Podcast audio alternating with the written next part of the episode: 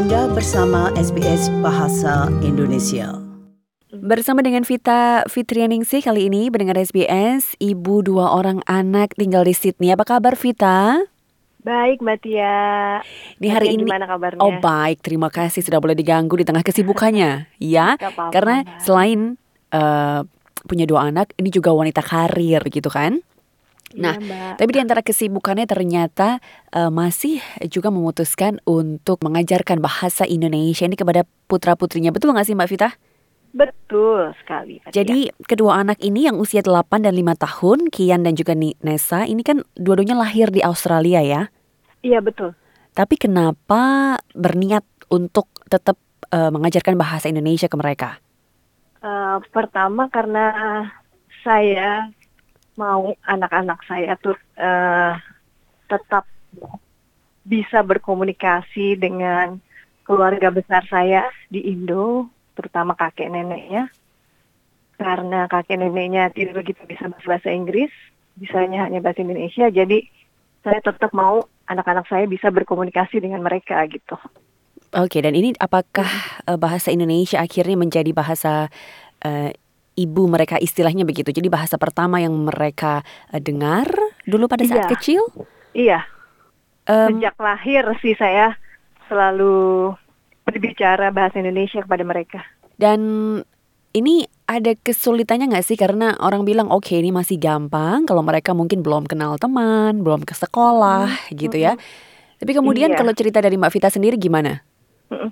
Sebelum masuk sekolah memang lebih gampang. Mereka masih eh, apabila saya bicara bahasa Indonesia, mereka masih menjawabnya dengan bahasa Indonesia. Tapi saat mereka pergi sudah pergi sekolah setiap hari, nah itu dia mengerti saya bicara bahasa Indonesia, tapi mereka nggak mau menjawabnya dengan bahasa Indonesia. Menjawabnya tetap bahasa Inggris. Itu sih susahnya. Tapi eh, Mbak Vita mikirnya ini dia karena mereka nggak mau ya, bukan karena sudah lupa atau sudah Nggak. bisa ya? karena mungkin tidak terbiasa karena mungkin kalau di luar kan lebih banyak bersama teman-temannya Mm-mm. dan gurunya mereka kan bicaranya bahasa Inggris Oke. jadi eh, jadi mungkin dia nggak terbiasa mengucapkan aja cuma kalau eh, saya bicara bahasa Indonesia mereka ngerti Dan apakah juga eh, Mbak Vita sendiri dan suami masih terus eh, bicara dengan bahasa Indonesia dengan anak-anak meskipun responnya sering kali bahasa Inggris? iya tetap Eh, kalau di rumah kita selalu bahasa Indonesia kadang Heeh. mm, masih suka campur sih cuma kalau saya masih tetap menggunakan bahasa Indonesia ini sering kali mereka meresponnya bahasa Inggris atau selalu 100% udah jawabnya bahasa Inggris terus? Eh, kalau cuma saya dan suami saya di rumah, dia tetap merespon bahasa Inggris. Cuma kalau ada eh, orang lain yang orang Indonesia, dia masih mau. Dia Oh, berusaha. Mm-mm, misalnya ada eh, tamu atau siapa datang ke rumah dari Indonesia, dia berusaha untuk komunikasi dengan mereka. Mereka mau berusaha gitu. Karena eh, setiap saya ngomong sebenarnya mereka ngerti. Cuma masalahnya mereka nggak mau balas bahasa Indonesia aja. Oke, tapi kalau tadi karena alasannya em, supaya bisa berkomunikasi dengan keluarga di Indonesia gitu ya. Kalau mungkin mereka datang kemari atau eh, pas Pak Vita dan keluarga pulang ke Indo begitu, Mm-mm, mm-mm. eh, bahasa Indonesianya mereka gimana anak-anak ini? Iya bisa keluar. Itu yang saya Lancar heran. gitu Walau ya? Nggak nggak lancar terbata-bata tapi at least mereka mau berusaha berbicara dengan sepupunya, omnya, tantenya. Mereka mau berusaha. Oke, kalau Mbak Vita sendiri selain ngomong bahasa Indonesia, pakai bahasa Indonesia di rumah, ada bahasa daerah nggak sih Mbak? Bahasa daerah nggak begitu sih. Suami juga nggak? Enggak.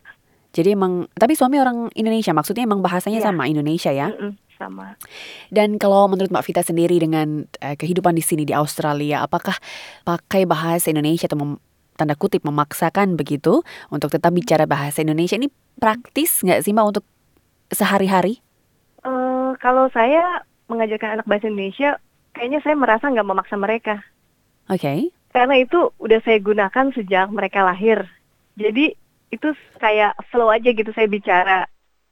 Cuma eh, nggak mereka harus belajar textbook harus ini enggak. Kadang saya juga fun, misalnya menceritakan cerita-cerita Indonesia ke mereka nonton uh, misalnya si Unyil kayak gitu. Oke. Jadi seperti nggak ada paksaan. Jadi eh, selain dari ngobrol juga kayaknya pakai eh, alat lain gitu kayak tayangan eh, unyil tadi mungkin misalnya Iya. gitu. Mm-mm.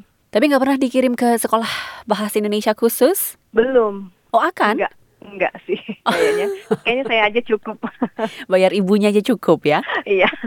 Ada ini nggak sih kalau anak-anak karena anak-anak namanya ya ada Mm-mm. eh, perasaan malu nggak kira-kira apalagi kalau misalnya eh, ngobrol bahasa Indonesia ini di luar gitu ya didengar teman didengar orang lain gitu kira-kira Iya.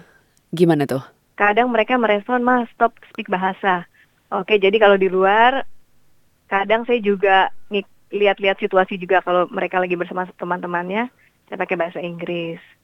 itu lebih karena apa mereka eh, bilang pakai bahasa Inggris dong mama itu kenapa Mm-mm. Eh, kenapa ya? Saya juga bingung. mungkin karena mereka, mungkin mereka, mungkin anak saya merasa supaya nanti temannya mungkin eh, nanya ke anak saya, kan ngomong apa gitu. Mungkin dia karena nggak mau menjelaskan aja ke temannya. Oke, em, nggak semata-mata karena malu bahasa itu, tapi kayak eh, daripada ada pertanyaan. Eh, eh, lebih ke iya. Kalau malu kayaknya sih enggak deh. Kalau untuk Mbak Vita sendiri, menurut Mbak Vita apa sih pentingnya eh, secara umum ya? Maksudnya bukan cuma untuk keluarganya Mbak Vita aja, tapi eh, apa sih eh, pentingnya atau kira-kira untuk komunitas global sekarang ini mungkin sudah gak terlalu penting? Mungkin belajar bahasa ibu atau gimana? Eh, kalau menurut saya tetap penting sih bahasa ibu Em, karena jadi supaya anak-anak saya tahu dari mana asal mereka, Eh, terus mereka juga punya jati diri.